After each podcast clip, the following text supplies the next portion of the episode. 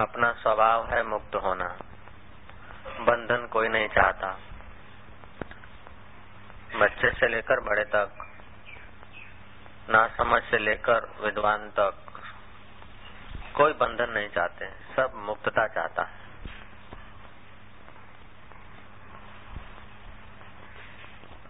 कोई छोटा होना नहीं चाहता,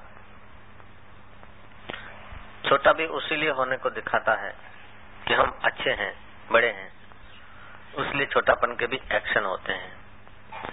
कोई तुच्छ होना नहीं चाहता, मैं दीन हूँ, तुच्छ हूँ, भगवान कुछ नहीं हूँ, कुछ नहीं हूँ, उसलिए कहा जाता कि सब कुछ हो जाऊं। तो जीव का वास्तविक मूल स्वरूप, जैसे प्रतिबिंब का मूल स्वरूप बिंब है, आईने में दिखने वाले चेहरे का मूल स्वरूप ये चेहरा है, ऐसे अंतःकरण में, धारणा और मान्यताओं में जो आदमी सर्वश्रेष्ठ होना चाहता है, धारणा मान्यताओं के आईने में भी उसकी अपनी सर्वश्रेष्ठता की ध्वनि है। हमने देखा होगा कि कोई मरना नहीं चाहता, बूढ़ा आदमी भी देखो तो मरना पसंद नहीं करेगा। समय व्यवस्थित करो जरा, आज बधारी दो थोड़ा, हाँ बैठ जाओ, तुम तुम वहीं बिराजो। तो बूढ़ा आदमी मौत नहीं चाहता, परेशान है और चिल्ला रहा है कि मर जाऊं तो अच्छा है। जिस घड़ी मौत आती उस घड़ी फिर उसके विचार, उसके चेहरे के हाव भाव देखो तो जीना चाहता है। वेदांत कहता है कि तुम्हारे अंदर एक ऐसा तत्व है जिसने मौत देखी नहीं, जिसने मौत देखी नहीं। अनपढ़ है, दरिद्र है, दीनहीन है, फिर भी उसके अपने माहौल में वो अपने को सर्वश्रेष्ठ गिनेगा। કઈ નથી, પણ આપણે મજાથી તો રહીએ છે ને। આ શેઠિયો તો બબે મોટરો ને બંગલા ને ઉપાધિ ને હાચે ઉપાડે, આપણે કઈ નહીં, ખાધું ને પીધું ને જય જય। એટલે એના કરતા હું સારો છું, मैं अच्छा हूँ। आप गहराई से जाके बारीकी से उसकी अन्वेषण करेंगे तो आप सदा रहना चाहते हैं, आप श्रेष्ठ हैं और आप सुख चाहते हैं। ये तीन आपका स्वभाव है, सीखना नहीं पड़ता है। सदा रहने के लिए कोई स्कूल में सदा रहने की इच्छा करने का कोई सिखाया नहीं जाता, सुख पाने का कोई सिखाया नहीं जाता है। जीव मात्र, प्राणी मात्र, कीड़ी से लेकर पतंगिया से लेकर दैत्यों से लेकर देवता तक, कीड़ी से लेकर कुंजर तक, मूर्ख से लेकर विद्वान तक, सब सदा रहना चाहते हैं, कुछ जानना चाहते हैं।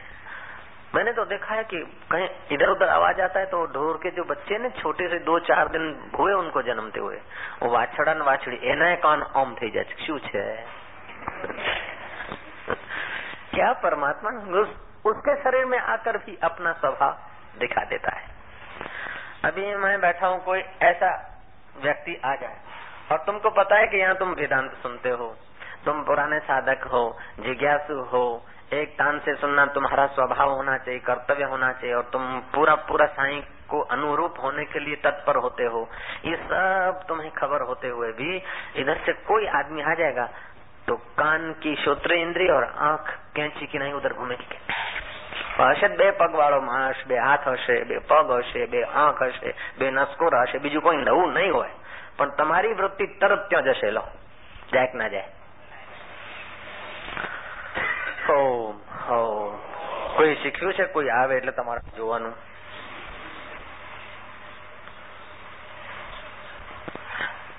तो सत्यम ज्ञानम अनंतम ब्रह्म, सत्य स्वरूप, ज्ञान स्वरूप और अंत न होने वाले ऐसे आनंद स्वरूप ब्रह्म का ये स्वभाव है।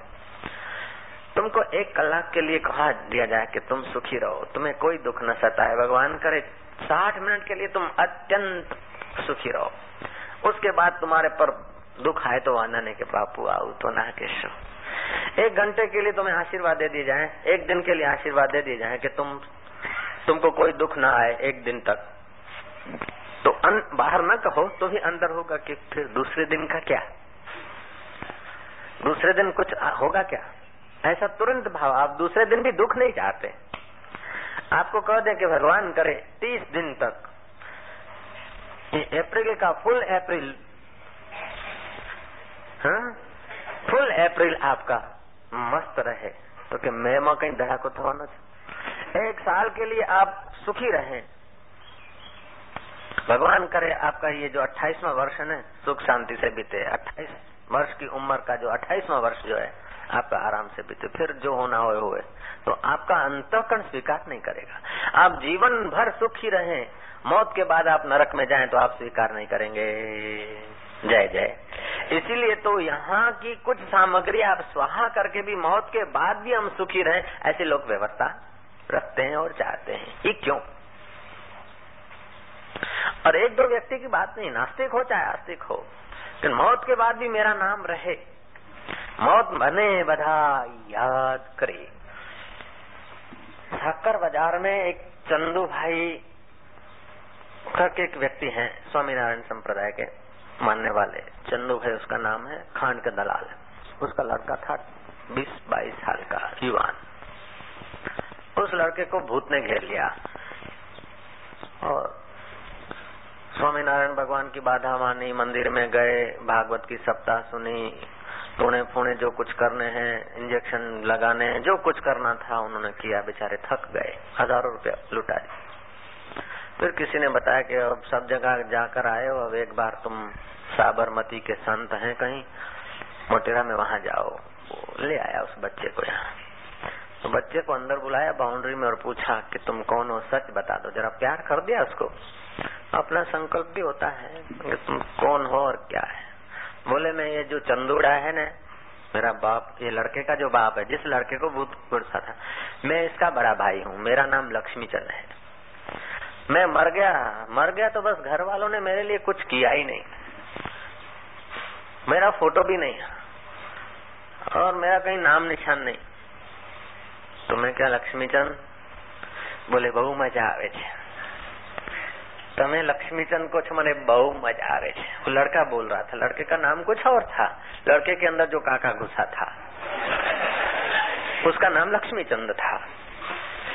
फिर मैंने धीरे से कहा, सेठ लक्ष्मी चंद कि जी बापू तमें तो भगवान जो। मैं कीधु तमें सेठ चाहते थी, हूँ भगवान थे हो। आप देखोगे जो आपको मान देता है, जो प्यार देता है, वो तुम्हें श्रेष्ठ दिखता है, और जो तुम्हें झुटकारता है वो तुम्हें नफट दिखता है। सच्ची बात है कि नहीं?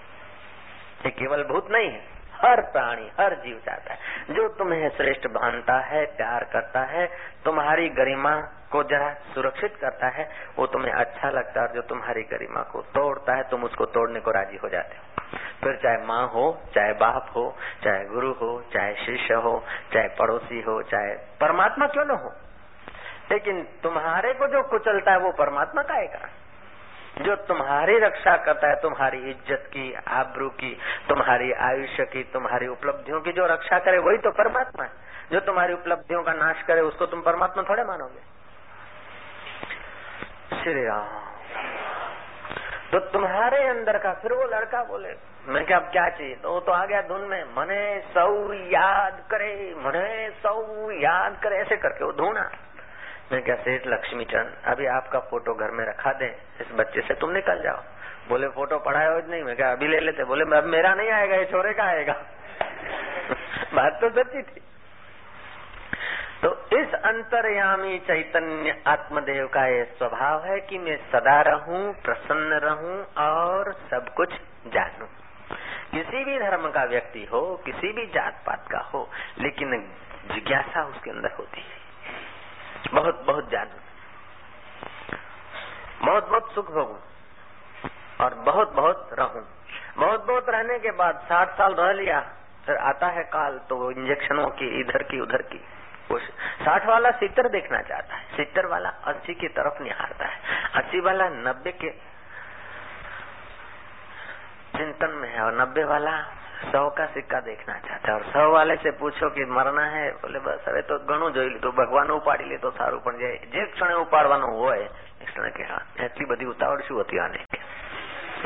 सौ वाला भी सच पूछो तो मिटना नहीं चाहता। वेदांत कहता है कि तुम्हारे अंदर एक ऐसी अमिट चीज है कि हम बुद्धि पूर्वक तो देखते हैं जो कोलाहल करते हुए पशु पक्षी हैं वो एक दिन मर मिटेंगे, जो पेड़ पौधे लगे हैं वो जर्जरीभूत हो जाएंगे, सड़ेंगे, गलेंगे, जलेंगे, कोलसे होंगे, राख होंगे, मिट जाएंगे।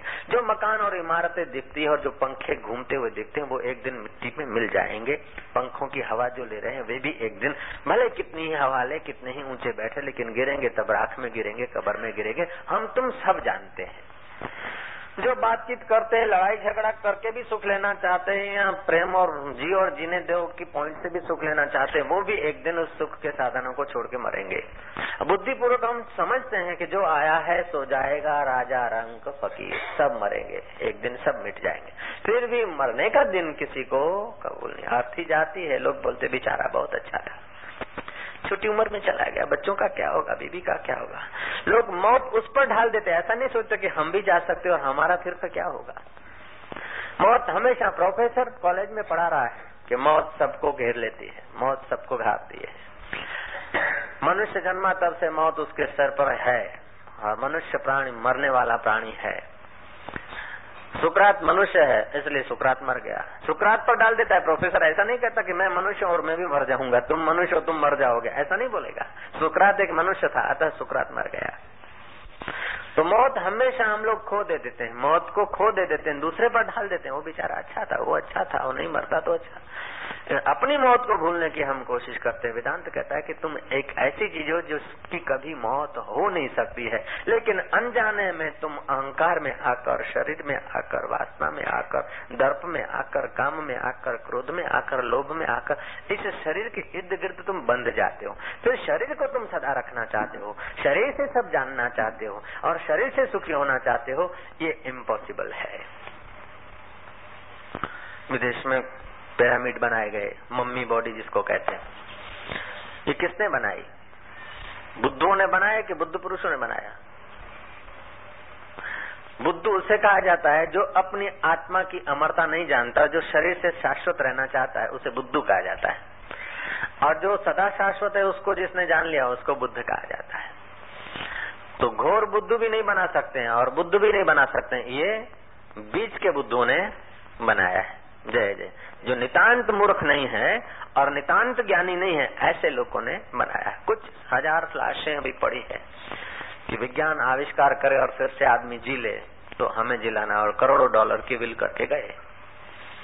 तो जीने की इच्छा, क्योंकि आदमी मरना नहीं चाहता, शरीर मरता है, गलता है, सड़ता है, और उसको दवाइयों के आधार पिरामिड में, मम्मी में रख दिया जाता है, तो ऐसे का वैसा रहता है, ऐसे का ऐसा रहे। और मानो फिर भी जिंदा हो जाए, विज्ञान आविष्कार कर ले और जिंदा हो जाए, तो सौ साल तक, साठ साल तक जिंदा रहकर जो कुछ किया है वही तो बाद में करेंगे। आटला दिवस आपड़े जीव्या तो शू कांदो काट्यो, साठ वर्ष जीव्या, हाँ चालीसमું બેઠું, એકતાલીસમું બેઠું, બેતાલીસમું બેઠું, હવે આવશે આ ત્રીજી તારીખ તેતાલીસમું બેસશે, અને એ બેઠું એ ઉઠવાનું છે। જેમ વર્ષ બેસી બેસીને ઉઠી જાય છે તેવી રીતે આ દેહ પણ સંસારમાં બેસી બેસીને એક દાડે ઉઠી જવાનું છે। जैसे दिन बदलते जाते हैं, महीने बदलते जाते हैं, साल बदलते जाते हैं, ऐसे आदमी भी आ आके बदलते जाते हैं। फिर भी सब चाहते कि मैं बना रहा हूँ। मैंने सुनाई थी वो कहानी की, कोई चक्रवर्ती सम्राट बड़ा परिश्रम करके बना था, कई नरसंहार करने के बाद, कई जुल्म बिताने के बाद, कई स्त्रियों का सुहाग छीनने के बाद ही तो आदमी सम्राट बनता है, कई बच्चों का माए बाप को छीनने के बाद ही तो आदमी सम्राट बनता है, कईयों के मकान दुकान का नाश करने के बाद ही तो आदमी सम्राट बनता है। जो कुछ करना चाहिए उसने किया और चक्रवर्ती सम्राट बन गया। पुरानी प्रथा थी, जो सम्राट बने वो एक अपना कीर्ति स्तंभ पर उसका सुवर्ण अक्षरों से नाम लिखा जाएगा। तो गया जहाँ सम्राटों के नाम लिखे जाते थे, कीर्ति स्तंभ पर नाम लिखने, तो वहाँ के अध्यक्ष ने कहा कि लो साधन लो, छीनी हथौड़े लो, मजदूर लो, तुम अपना नाम आप लिखवा लो। सम्राट गया कीर्ति स्तंभ पर नाम लिखवाने, देखे तो यहाँ तो कीर्ति स्तंभ नामों से भरा है, सजा है पूरे नाम से। ऐसी कोई जगह नहीं कि जिसमें मैं अपना नाम सरनामा लिख दूं। वापस आके बोले यहाँ कोई जगह नहीं है, भरा हुआ कीर्ति स्तंभ सम्राटों की कीर्ति से, चक्रवर्तियों, चक्रवर्ती राजाओं। अध्यक्ष ने कहा तुम एक दो का मिटा दो और अपना लिख दो।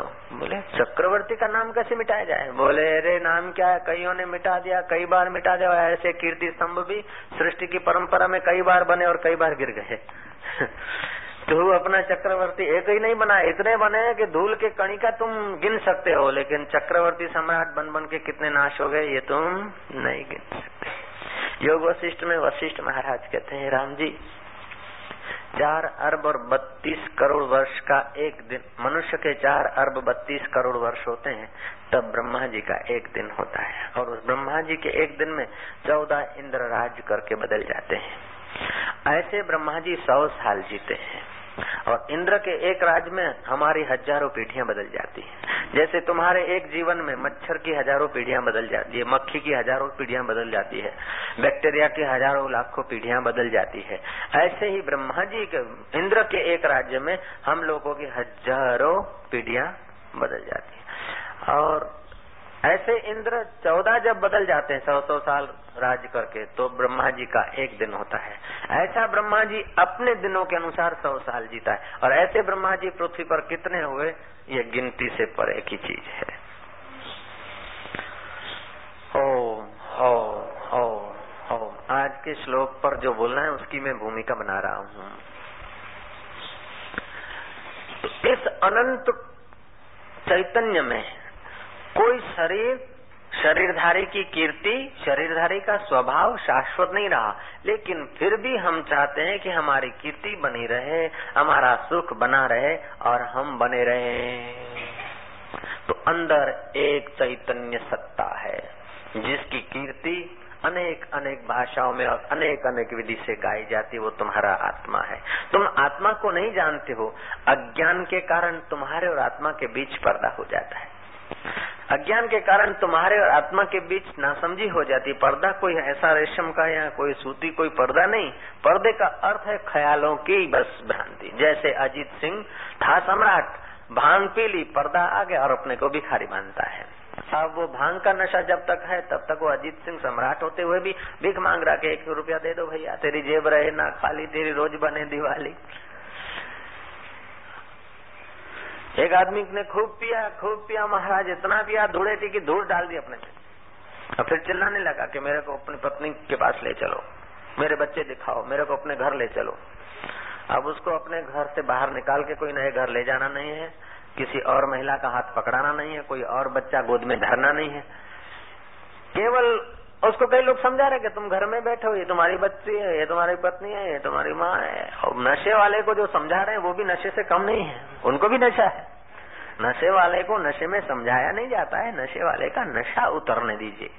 नशे वाला गाली दे दे और तुम भी सामने गाली देते थे तो समझो तो तुमने, उसने बोतल का पिया और तुमने अहंकार का पिया है, पिया दोनों ने। और ऐसा भी नहीं कि कोई दारू पीता तभी नशा चढ़ता है, नहीं नहीं, दारू का भी नशा है, जातिता का भी नशा है, विद्वता का भी नशा है। अरे भैया, जो गुरु की कृपा न हो न तो संत बनने का भी नशा है, सीधी तो बात है। जय जय। बाबा जी बनने का भी अपना नशा होता है, ये भी अपना अहंकार होता है। यदि अहंकार की छानबीन करके सदगुरु ने परमात्मा में नहीं मिलाया तो साधारण आदमी का अहंकार तो मिश्रित अहंकार होता है, लेकिन वो सन्यासी का अहंकार तो शुद्ध जहर होता है। साधारण वाले में तो थोड़ा मिला हुआ जहर होता है, इसमें तो शुद्ध जहर होता है। हम कोई जैसे तैसे महाराज थोड़े हैं, एक सुल्फा पीते तभी छह घंटा की समाधि लगाते। दुनिया लुंडी क्या जाने भजन करना, अभी श्राप देता हूँ। ये सारे ग्रस्ती हैं, ये संसारी क्या जाने बाबा के, ओ लंगोटी खोल के उडन बैठक कर रहे हैं। कुंभ के मेले में शिवलाल को मैंने दिखाया था मूवी, वहाँ की हम लोग शांति से देख रहे थे। अब जब जो लोग देखे कुंभ मेले, जो देखने वाले हों त्यों त्यों वो ज्यादा दंड बैठक लगा, त्यों त्यों जटाएं फैलाए। अब इस सभा में तो कहना भी मुझे शर्म आता है कि ऐसा हो करे महाराज, क्या क्या करते थे, क्या क्या। बस असमर्थ हो भवेद साधो, बयान करने में हम असमर्थ। एक बदू खोली नाखे, પછી લાકડી લે એના ઉપર પેલી વીંટી નાખે, પછી એને પકડીને દંડ બેઠક કરે અને કે हमारा दादा गुरु का जैसा तैसा नहीं था, इसी इंद्री से कार को बांधा और खींचा था और फिर बीस हजार रुपये सेठियों से लिया, तब कार को छोड़ा और भंडारा किया, हम उसका पोता चेला। शुद्ध अहंकार है। श्री राम। मैं जैसा तैसा नहीं, मैंने ग्यारह एकादशी किया निर्जला, और फिर पूनम को मैं फल ही खाता हूँ, दूध नहीं पीता, अन्न भी नहीं खाता, नमक को छोटा नहीं। दुनिया क्या जाने मेरे को, ये भी अहंकार है। मैं हर इतवार जाता हूँ साईं के पास, भले धूप हो गर्मी हो, लेकिन अपने सत्संग नहीं छोड़ते हैं। ये भी एक अहंकार का नमूना है। श्री राम बापू डांट चढ़ाते हैं, हम काहे को सुने, अपनी गलती नहीं तो क्यों सुनना। ये भी एक अहंकार है। बापू डांट चढ़ाते अपने सुन लेते हैं, इन लोगों को दुख होता है, अपने को नहीं होता। ये भी एक अहंकार का नमूना है यार। श्री राम कृष्ण कितनी गहरी बात कह रहे हैं। अहंकार बलम दर्पम। हिटलर सीजर इन लोगों ने अपने बल के द्वारा दूसरों को शोषकर अहंकार की सुरक्षा की। ये बल है, ज्ञानी का बल ऐसा नहीं होता। उपनिषदों में कथा है, जामसूत राजा, राजा जामसूत इतना धर्मात्मा व्यक्ति था। धर्मात्मा होना भी अहंकार है। धर्मात्मा को देखोगे गहराई में, मारू कशु नहीं, मारू कशु नहीं, पर अंदर में शू शू हो जाए डई जाने।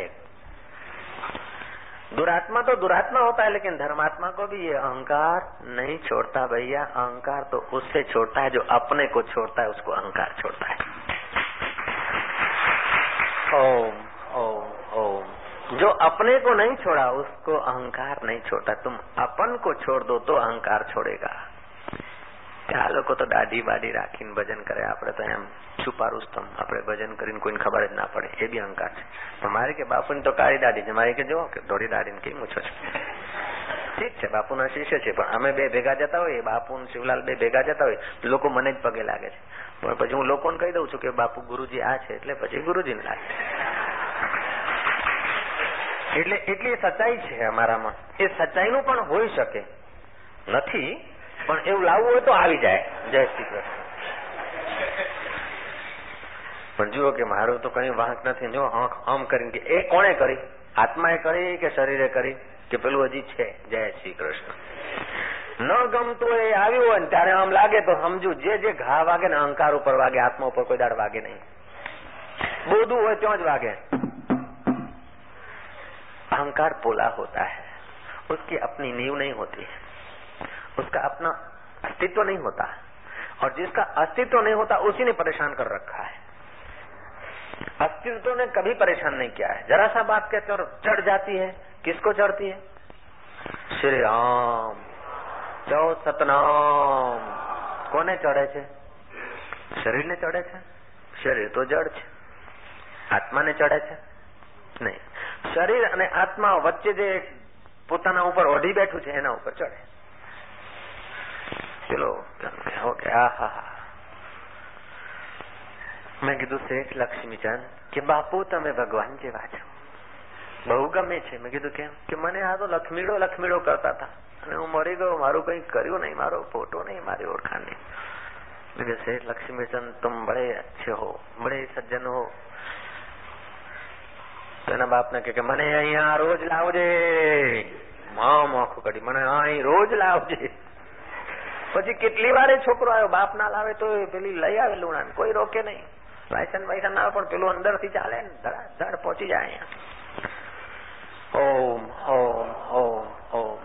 जहां तुम्हारे अहंकार को पुचकार मिलता है, जहां तुम्हारे अहंकार की थोड़ी बहुत सुरक्षा होती है, वहां ऑफिस में टाइम नहीं होता है, सर्विस से टाइम नहीं मिलता, फिर भी लोग टाइम निकाल कर, पैसे निकाल कर भी अतिथि विशेष होते हैं। आत्मा अतिथि विशेष होता है या शरीर अतिथि विशेष होता है? अध्यक्ष ने उपाध्यक्ष ने अतिथि विशेष ये पूंछड़ू पकड़ाई दो पछी जो केवुं काम करे छे।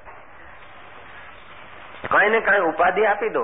आ मिनिस्टर साहब छे, आ गवर्नर साहब छे, आ फलाना भाई छे, आ फलाना इंस्पेक्टर छे, आ बहु आम छे। एवं दस पंदर वीस माणस कही दो पछी जुओ उपाड़ी लेशे। ओम ओम ओम ओम ओम हो। तब महापुरुष लोग कहते हैं, मान पूरी है जहर की, खाए सो मर जाए, चाह उसी की राखता वो भी अति दुख पाए, अति दुख पाए। मानपुड़ी जहर की है, लेकिन बिना मान के ये अहंकार जी नहीं सकता है। कुछ न कुछ चाहिए। बच्चे को पढ़ाना है कि बहुत सारू बने छे, वाह भाई वाह, वाह भाई वाह, એટલે પછી હેડશે।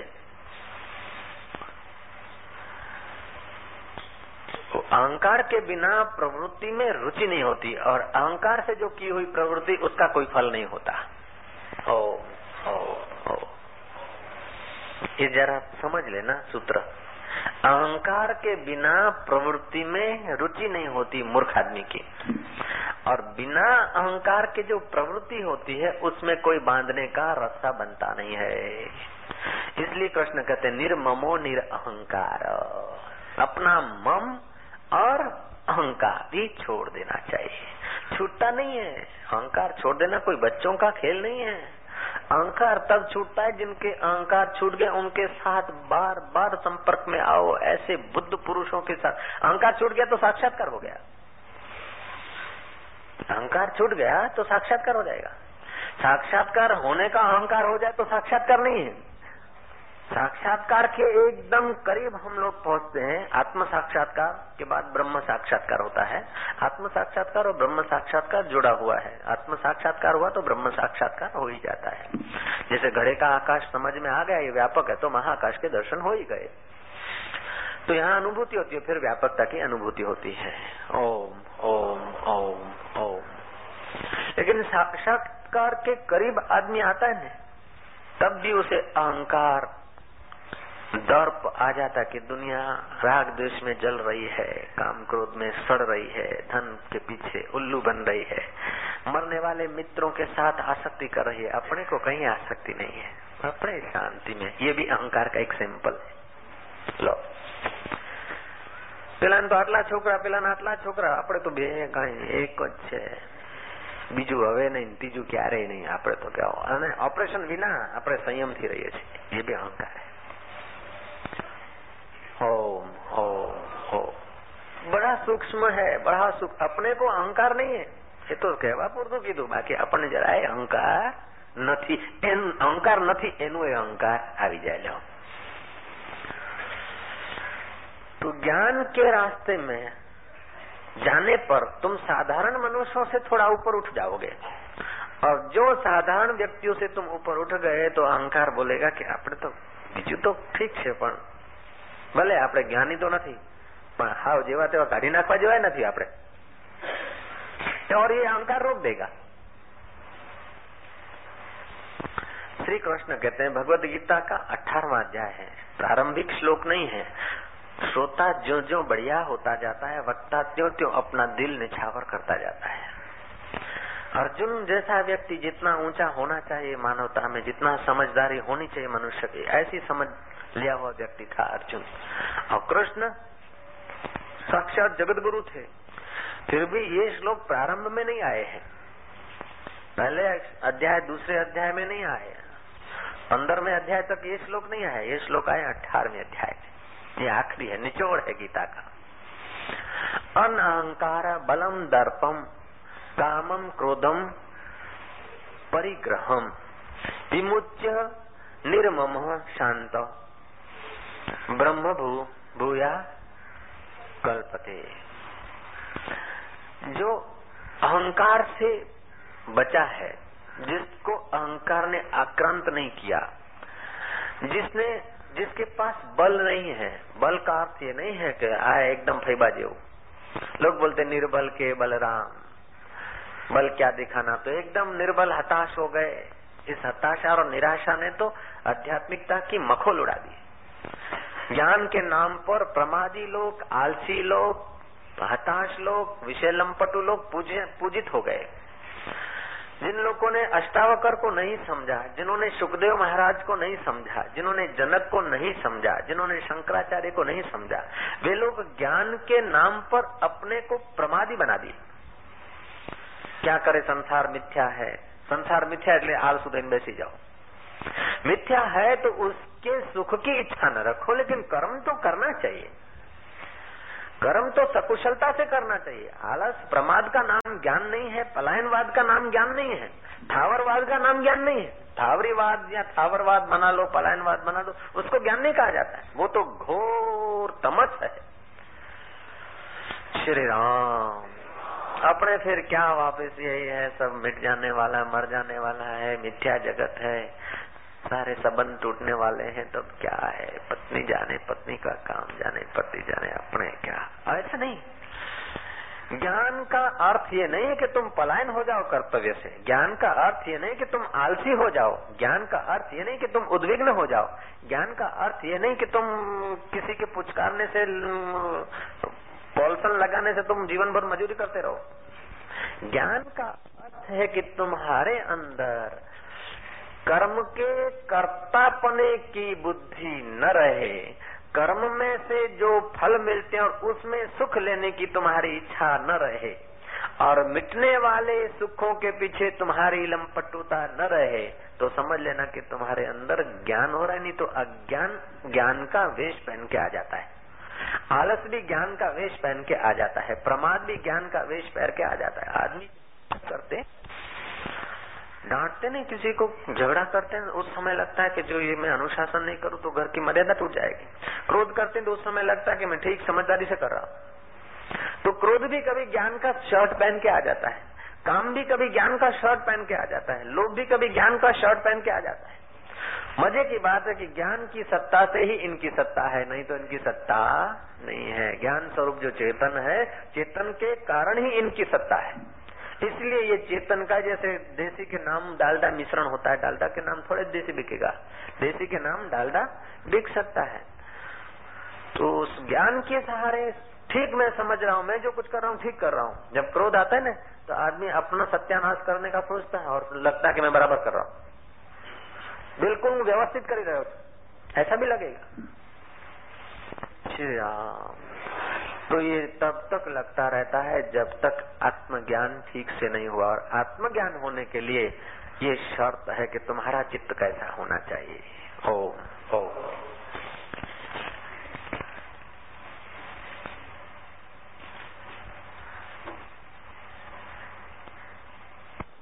दर्पम कामम क्रोधम परिग्रहम विमुच्य निर्मम शांतो। हम्म शांतो चल ब्रह्म भूया कल्पते। अहंकारम बलम दर्पम कामम क्रोधम परिग्रहम। जो जिज्ञासु है उसके जीवन में परिग्रह नहीं होना चाहिए, आवश्यकताओं से अधिक वस्तुएं नहीं होनी चाहिए। संग्रह अधिक अच्छा नहीं है, मोक्ष पथ में आड़ है।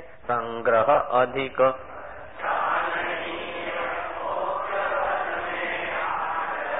कैसे भला तू भग सके, सिर पर लदा जो भार है। कैसे भला तू भग सके, सिर पर लदा जो भार है। संग्रह अधिक अच्छा नहीं है, मोक्ष पथ में आड़ है। संग्रह अधिक अच्छा नहीं है, मोक्ष पथ में आड़ है। कैसे भला तू भग सके, सिर पर लदा जो भार है। कैसे भला तू भग सके, सिर पर लदा जो भार है। परिग्रह नहीं, अपरिग्रह रहना चाहिए। उसका अर्थ ये भी नहीं है कि तुम घर छोड़कर कहीं श्मशान में चले जाओ, ये तो तीव्र वैराग्य वाले का काम है। लाखों में कोई एक निकलता है। मशान में रहना भी कोई बड़ी बात नहीं है। मशान में रहने का भी अहंकार घुस जाता है। मशान में रहने के बाद अहंकार न आए तो समझो तुम मशान में हो गए। घर में रहने के बाद भी अहंकार न आए तो तुम जहाँ तुम ईश्वर में हो। नहीं तो महाराज मशान में रहने का भी अहंकार आ जाता है, अपरिग्रह का भी अहंकार आ जाता है, दान लेने का भी अहंकार आ जाता है। एक बार पिलो अमथो अमथोन गेलो बे भाई बंद था, नाम थे वो काम अमथोन गेलो। अमथोन गेलो बे प्रवचन सांभळवा गया, गेलो अने अमथो।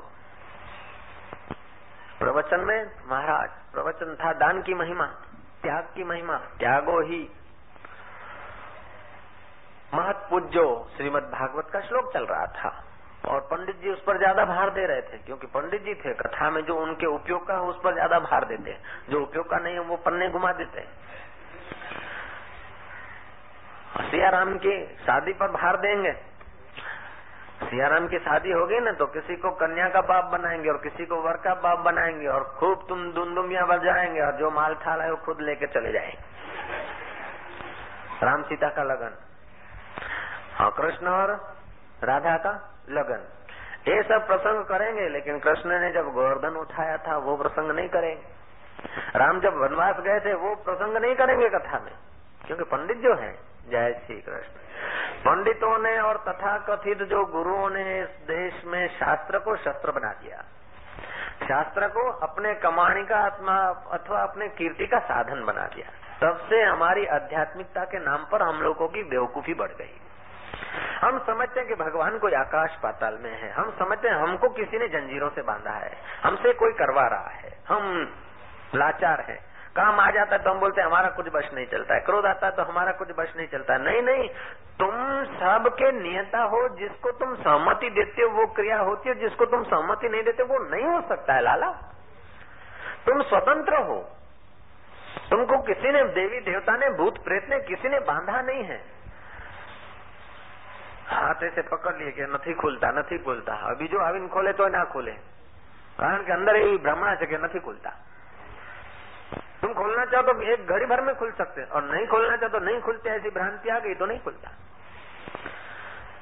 ऐसा कुछ ईश्वर के नाम पर, भगवान के नाम पर, धर्म के नाम पर ऐसे कुछ संस्कार पड़ गए कि मानो हम अपनी आभा, अपनी शक्ति खो बैठे।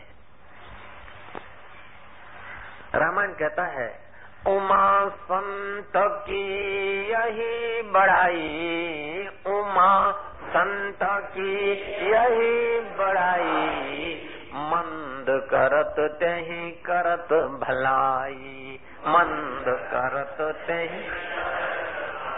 संत की यही बड़ाई है कि कोई तुम्हारा बुरा करे फिर भी उसमें तुम परमात्मा को देखकर उसका भला सोचो, ये संत का स्वभाव है। लेकिन अब अब इस चौपाई को फिर बदलना पड़ता है। उमा कली की यही बड़ाई, उमा कली की यही बड़ाई, खावहीं रोटी करहीं लड़ाई, खावहीं रोटी। ये तुलसीदास की चौपाई नहीं है, ये अभी बनाई गई चौपाई है। कलयुग की यही बड़ाई लगती है, रोटी खाओ और फिर लड़ाई करो, कुटुंबियों में लड़ाई, घर घर में लड़ाई, दुकान मकान में लड़ाई, ऑफिसों में लड़ाई, अरे बाबा आश्रमों में भी लड़ाई करने लग जाते हैं। अब क्या किया जाए, मार दिया जाए या छोड़ दिया जाए। श्री राम। खैर, यहाँ तो तुम लोगों की दुआ है, वेदांत है, यहाँ के साधक तो नहीं लड़ते, लेकिन मैंने कई आश्रम देखे और यहाँ भी कभी कभी भूत आ ही जाता है। हफ्ते में दो बार आता है, तो इधर छह महीने में एक बार आता है, लेकिन आता जरूर है। ये कलयुग का प्रभाव है। कलयुग इतना अहंकार से घिरा है, इतनी मान्यता और धारणा से घिरा है, अपनी फर्जदाई नहीं देखेंगे, अपना अधिकार की तरफ देखेंगे। श्री राम। जितना अधिकार की व्यक्ति सुरक्षा चाहता है, उतना यदि फर्ज की सुरक्षा चाहे तो संसार में से लड़ाई झगड़ा पलायन हो जाए। काम का अर्थ ये नहीं है कि केवल सेक्स, कामनाएं, यह लौकिक और परलौकिक सुखों की कामनाओं का त्याग करना, ये जिज्ञासु का स्वभाव होना चाहिए। अहंकार का त्याग। अहंकार इतना अटपटा है कि अंधा बना देता है। होता प्रकृति के मिश्रण से है, लेकिन अहंकार गुस्सा तक मैंने किया। कथा सुनाई थी ना कि वो गुलाम नबी जा रहा था, देखा जंगल में कुएं में चांद फंसा है, खूब कोशिश की, रस्सा वसा डाला और किसी चट्टान से वो रस्सा फंस गया, जोर मारे, झटके मारे, वो रस्सा टूटा, आके गिरा, सिर के बल चोट लगी, मूर्छा हो गई। थोड़ी देर के बाद आंख खुली, देखता है कि अच्छा चोट थोड़ी लगी, लेकिन चांद को तो ऊपर लाके रख दिया, चांद को आसमान में लाके रख दिया, अपने कोई जैसे तैसे नहीं है, छाती फुला के जा रहा है। अहंकार इधर उधर की बातें अपने में थोप लेता है। हो रहा है प्रकृति के संयोग से, हो रहा है प्रारब्ध से, हो रहा है बस सिस्टमेटिक, लेकिन अहंकार कहता कि जो आ बे लड़या